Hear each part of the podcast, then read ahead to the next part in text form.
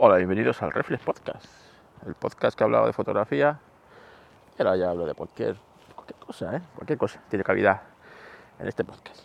Lunes 20 de marzo, 20 de marzo. Aquí en Madrid es fiesta, no sé, en vuestra comunidad si es fiesta o no es fiesta. Es fiesta. Eso significa que aquí no se trabaja, pero yo sí trabajo.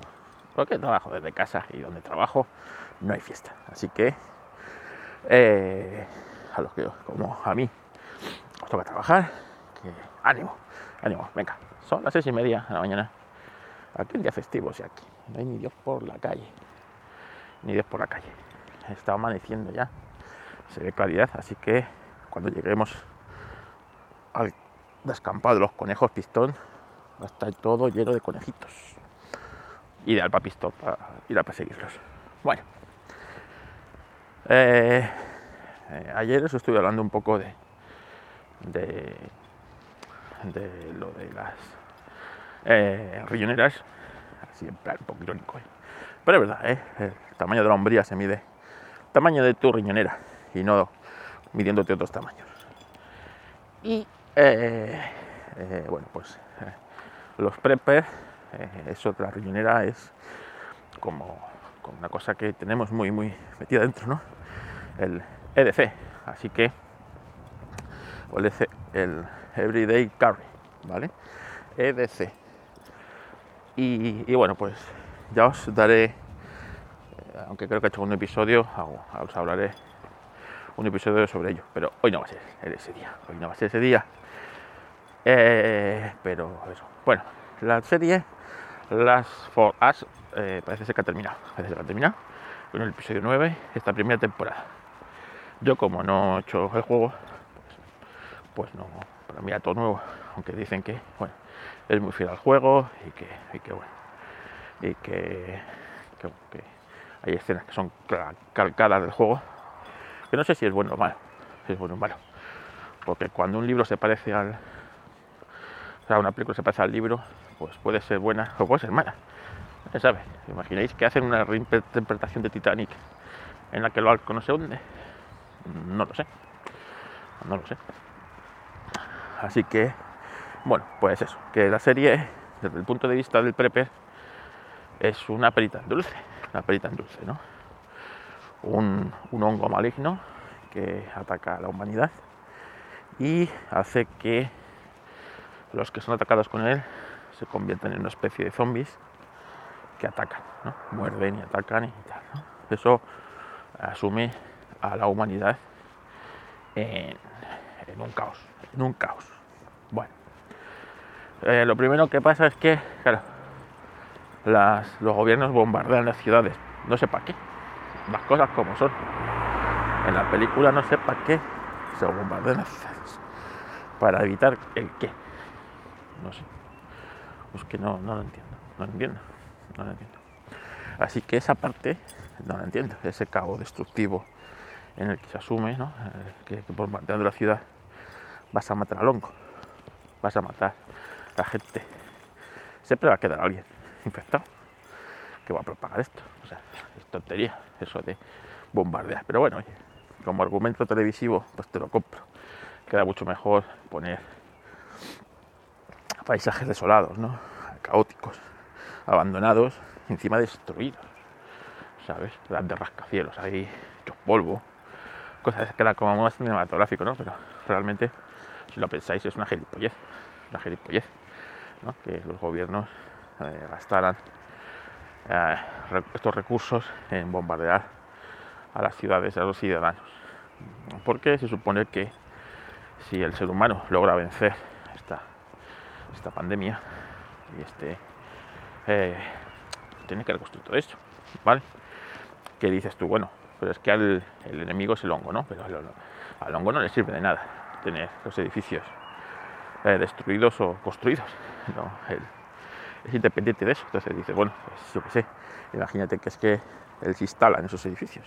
Dice, bueno, vale, pues como argumento de no darle al, enemigo ni agua, lo destruimos, pero no es el caso. Así que yo ahí eso no, lo veo, no, no le encuentro lógica. Luego, eh, la gente, que claro, esto han pasado 20 años, en 20 años de, caos del mundial, eh, eh, claro, ves que todavía siguen disfrutando de muchas cosas que 20 años después no se tendrían, ¿no? Es decir, pilas. ¿Vosotros creéis que 20 años después seguirían abriendo pilas para el internet? Pensar, pensarlo. Es muy difícil que 20 años después eh, nadie, eh, aunque tú hayas saqueado todos los comercios donde existan pilas, eh, tenga un pilas como para alimentar una linterna. Pero es que si las tienes, porque las has conseguido recopilarlas, son, son muy valiosas, como para andar malgastándolas a lo loco, ¿vale? Entonces, eh, pero aquí vemos que cuando entran en sitios oscuros usan linternas, etcétera, etcétera, etcétera. Mal, ¿no? Además, daros cuenta que estamos hablando que esto ocurrió en 2003, la, la, pandemia esta del hongo. Por lo tanto, no existían las linternas con batería recargable como las podemos como las podemos tener hoy etcétera etcétera etcétera entonces por, ahí otra cosa que veo que flojea bastante lo mismo que sucede con el, armamento eh, disparar una bala es un recurso eh, que solo se debería hacer en caso de extrema necesidad. Y aquí vemos que el armamento es ilimitado. El armamento es ilimitado. Todo, todo Cristo tiene armas y esas armas son usadas, vamos, en varias ocasiones del, en varias ocasiones de la serie de manera indiscriminada, indiscriminada. Así que, pues eso lo veo mal. Eso tampoco tiene ninguna lógica. Eh, porque se supone que nadie está usando, nadie está usando el armamento ahora mismo, como para que, eh, o sea, nadie está usando, nadie está fabricando armamento. Entonces, todo lo que tiene son stock de los años 90 y de los pocos años 2000 que se llevaban. y, bueno, pues, pues, pues eso. Así que eso es otra cosa que veo flojeras. Más cosas que veo flojeras es el tema de. Eh, eh, tema igual, de las luces, ¿no? En el episodio llegan a una comunidad en la que tienen luz. Que, eso sí me parece factible, ¿no? Después de 20 años, los seres humanos se van a organizar en comunidades. Y eso es así. Tú te vas a juntar con otros de tu zona y la unión hace la fuerza, ¿vale? Te vas a defender mejor, vas a cooperar mejor y hacer comunidades en las que, pues bueno, pues como empezó la humanidad, siendo pueblos, eh, pequeños pueblos en la zona y se iban luego entre los pueblos, pues es decir, había comercio, ¿vale? Y eso iba floreciendo, así, ese fue el principio de la humanidad, de, siempre, desde que el hombre abandonó las cavernas. Así que eso sí me parece que sería lo lógico, ¿no? Que se establecieran comunidades de, humanos en distintos sitios. Entonces, pues también dependiendo del sitio, pues unos tuvieran más o menos cosas. También te digo que como se ve en una comunidad en la que están en un sitio muy, muy, muy, muy frío, que hay unos inviernos durísimos, durísimos, eh, y que es muy difícil, pues la agricultura y la ganadería, por eso mismo. Las temperaturas lo veo un poco factible. Más que nada porque antaño eh, la gente desconocía, ¿no? desconocía que eso existiera. Entonces, tú no sabías que creías que eso era lo normal, más o menos, ¿no? creías que eh, si en tu zona hace unos veranos calurosos y unos eh, inviernos muy jodidos, pues eh, tú desconocías en qué sitio pues, no era así para, irte, ¿no? Imaginaros los que viven en Siberia, que cuando llegó la televisión fue cuando se dieron cuenta que en otras partes del mundo no hacía ese, frío de cojones. No, pues esto es igual. Pues aquí, claro, se me hace difícil que tú, eh, eh, después de 20 años, te pongas a hacer esto sabiendo que tu zona es muy limitada en ese aspecto. Entonces, posiblemente las comunidades que estuvieran en un clima más favorable para la agricultura, para la caza, para sobrevivir, florezcan más y sean las que más oportunidades tienen de continuar para adelante. Así que eso, eso sí me parece que la serie pues puede explotarlo y puede, puede verlo. Vamos cruzando la autopista, pistón. Pasan cuatro coches a estas horas. ¿Quién va a venir? Un día de fiesta. ¿Eh? Nadie. Esto está como si fuera de la serie ahora mismo. Más cosas, entonces, claro, lo que os decía. En la comunidad esta que tenía electricidad, veías que tenían ahí bombillas, ahí en plan verbena, usándolas a casco por, pues otra cosa que, se, es un bien de altísimo valor. Una puñetera bombilla. Una puñetera bombilla te da la vida. Entonces, te da. Eh, nadie estará fabricando bombillas. Estoy seguro que nadie estará fabricando bombillas. Entonces, pues esto es un, es un lujo asiático.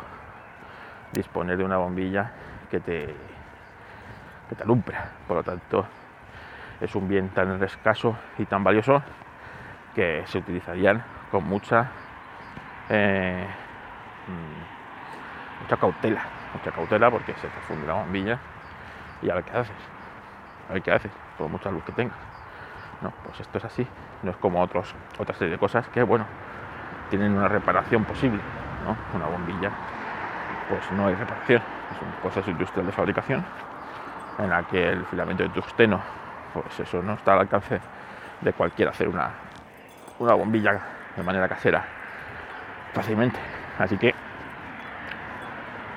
eso también no tenía mucha lógica en ese episodio. El episodio del Prepper, que fue el que más me gustó, eh, eh, el Prepper gay, que me da igual, o sea, no aporta ni quita valor a la, serie ese aspecto.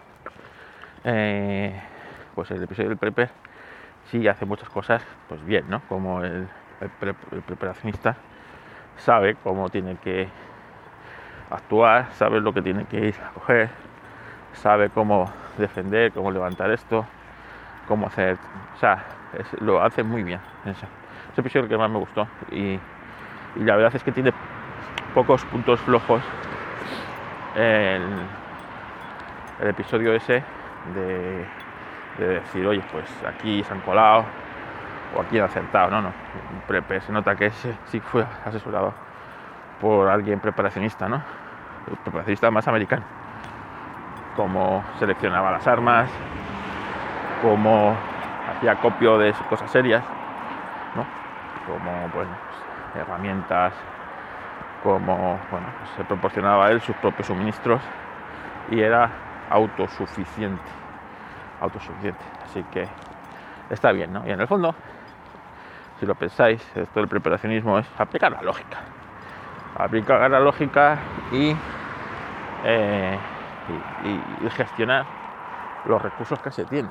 Los recursos que se tienen, ¿no? Bueno, pues, si, si, vives al lado de un río y tienes mucha agua, pues vas a aplicar eso, en tu preparacionismo, ¿no? Pues vas a poder, como bueno, pues la comunidad que tenía luz y vivía al lado de un pantano, de suponer que pusieron a funcionar los generadores hidráulicos del salto de agua para proporcionarse luz. Pues, pues tiene toda su lógica. Tiene toda su. Eh, si vivieras al lado, yo que sé, de una central nuclear, posiblemente al, no tener mantenimiento hubiera habido una catástrofe nuclear y pues esa zona sería inhabitable. No creo que muchos tuvieran conocimientos eh, suficientes como para poder poner una central nuclear funcionando y tener ahí energía ilimitada durante, durante muchos años, por ejemplo, se ocurre. Y esto del preparacionismo es así. Así que bueno, la serie me ha gustado. No voy a decir que no me ha gustado. La daría un 7 sobre 10. Tiene cosas interesantes, la trama tiene su cosa, ¿vale? Y bueno, el desenlace de la serie me ha gustado porque ha sido rápido, ¿no? Ha sido rápido y lógico, ¿vale? Lógico dentro de la serie. tú ves cómo se van desarrollando los personajes y, bueno, me parece este, ese punto bastante lógico. A ver por dónde evoluciona. Yo como no he visto, como digo, no he jugado al juego, no sé de qué va ni la segunda parte, ni si hay más de dos partes. Así que, bueno, pues espero que el año que viene, cuando estén la segunda temporada o las sucesivas, pues eh, tengan tan buena pinta como esta y no se enroquen y hagan una serie que al final no sepan cómo, cómo finalizarla, pues como acabó con Juego de Tronos, por ejemplo, ¿no? Eh, la propia HBO. Así que bien por, bien por ahí. Más cosas. Apple. Estaba yo pensando el otro día en el tema de Apple, que se está quedando atrás, ¿no? Lo, dije, que tiene un problema serio Apple y que se ha quedado, se ha quedado noqueada. Y, esto puede profundizarse porque cuando hace dos años, dos años o tres, eh, eh, Facebook sacó lo de Meta, lo de Meta, ¿vale? El metaverso y tal, las gafas de realidad virtual, etcétera, etcétera, etcétera, en la que por cierto Microsoft está metida porque no recordemos que las, las gafas, las HoloLens estas son, son de Microsoft, ¿eh? la tecnología ella. Eh, bueno, pues yo creo que Apple se lanzó a ese mundo y empezó a desarrollar su tecnología de, de realidad virtual, los cascos estos que quieren lanzar, etcétera, etcétera, etcétera. ¿no?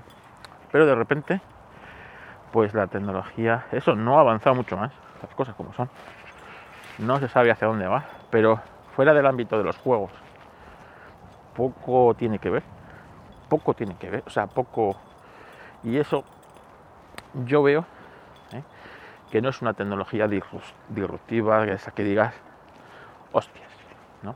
En cambio, en, esto, en este tiempo sí ha salido esa, tecnología, que es la inteligencia artificial, en la que dos de tus competidores, Microsoft y Google, están metidas, ¿vale? Están metidas, muy metidas y mucho metidas. Y tú no tienes absolutamente nada de ello. No tienes nada de ello. Y te estás, yo creo, hacia un camino, un camino mm, eh, equivocado en ese aspecto, ¿no? Equivocado. Y yo me preguntaba, por ejemplo, eh, eh, la semana pasada vimos cómo Microsoft ya va a integrar todos estos sistemas de inteligencia artificial dentro de sus productos y, ojo, lo va a integrar dentro de su sistema de, Windows. Y cómo Google va a hacer lo mismo con sus productos, ¿no? Y cómo vamos a ver cómo el mail ya pues eh, eh, empieza a contestarte mensajes automáticamente, etcétera, etcétera, etcétera. Y recordemos que Google, pues bueno, está ahí un poco, parece un poco tapada o agazapada o a contrapié en su inteligencia artificial, pero Apple no es que no esté ni a contrapié, es que ni está. Es que ni está. ¿Vale? Y eh, no nos olvidemos que Google tiene Android con, rival directo de Apple. Y esto será tarde o temprano, va a acabar en Android. La inteligencia artificial eh, eh, de Google acabará en Android, de una manera o de otra. ¿vale? Entonces, Apple no está. imaginaros que Microsoft lanza un sistema operativo con su realidad, su guía integrada en el que, en el que bueno, pues, pues eh, logras hacer una serie de cosas que Apple, Apple no, Apple sí que en su Siri. Y lo mismo en el teléfono, ¿no? Que Google lanza un Android con la IA integrada en una serie de aplicaciones, una serie de cosas que hacen que, bueno, pues que tu día a día sea más fácil. Más, bueno. ¿Qué va a hacer Apple? va a seguir enrocada con las gafas. ¿Cómo va a dividir esfuerzos? ¿no? ¿Cómo va a dividir esfuerzos? en, el tema de las gafas, que volvemos a lo mismo. Eso ni es para todo el mundo, ni es una tecnología que tú vayas a ver que, que tenga mucho, mucho recorrido. O sea, para empezar te tienes que gastar 3.000 pavazos en unas gafas o lo que valga. Y con esas gafas puestas. O sea, sin ese cacharro no haces nada. No es una cosa que ya pues puedes utilizar en un aparato que tú tengas. O sea, no sé, yo la veo, veo que, que le han dado un golpe. Y no sé si es consciente Apple. Supongo que sí, porque allí debe haber gente inteligente. De que eh, o se pone las pilas. O le han podido dar una estocada que, que ojo, eh, a ver cómo se recupera. Porque sí, sí, sí, mucho mm, tus procesadores, mucho M1, mucho M2, mucho M3, ¿vale? Mucha, mucho iOS, el teléfono que más se vende, pero ojo que de repente la competencia, tu competencia directa, tiene un arma que tú no tienes. ¿eh? Tiene un arma que tú no tienes. Y a ver cómo, cómo se desarrolla esto. ¿Cómo se desarrolla esto? Bueno, pistona, ¿ves? Pues aquí, en esta fábrica, vemos que no están de puente. Aquí están trabajando como casi un día normal y corriente. ¿eh? Que no soy el único que trabaja. No soy el único que trabaja pistón. Alegría. Bueno, pues lo que os decía. Que eh, Apple, ojo, haría bien en revisar su, su ruta, ¿vale? Y, ver que a lo mejor tienen que virar, tienen que virar el camino y tienen que empezar a, pues, pues bueno, pues a ver qué es esto de la IA y a ver cómo pueden eh, integrarla y cómo pueden hacerlo.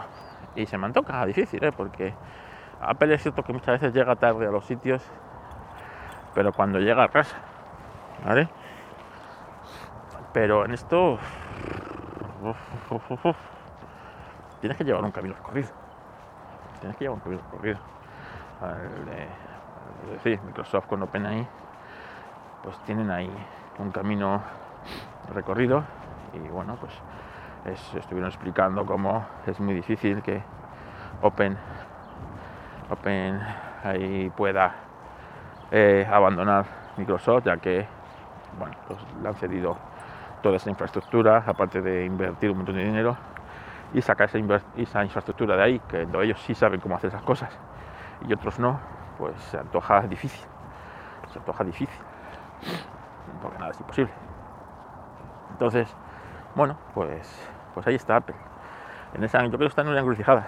Y es como no toma bien el camino, se puede meter en un problema. Se puede meter en un problema. Todo, por eh, por eso, por, la avaricia de su, de su CEO, que nada más que ve dinero, dinero, dinero, dinero. Lo único que le importa es el dinero, el dinero, el dinero. Cuenta resultados sus accionistas, cuenta resultados, cuenta resultados, dinero, dinero, dinero, dinero, dinero. Y no sus usuarios. Y ojo, cuando tus usuarios dejan de comprar tus productos, estás en problemas. Estás en problemas. Así que bueno, veremos cómo se soluciona. Bueno, estamos llegando. Estamos llegando al campo de conejos pistón, donde le voy a soltar. Que corra un rato. Son las. Son las 7 ya. A ver qué es, sí, las 7 y 3 minutos. Así que yo creo que para un día festivo aquí en Madrid, como hoy, pues tenéis ahí un podcast para que penséis, para que penséis. Pues nada, que tengáis un bonito día de lunes, que la semana os sea favorable. Y nos escuchamos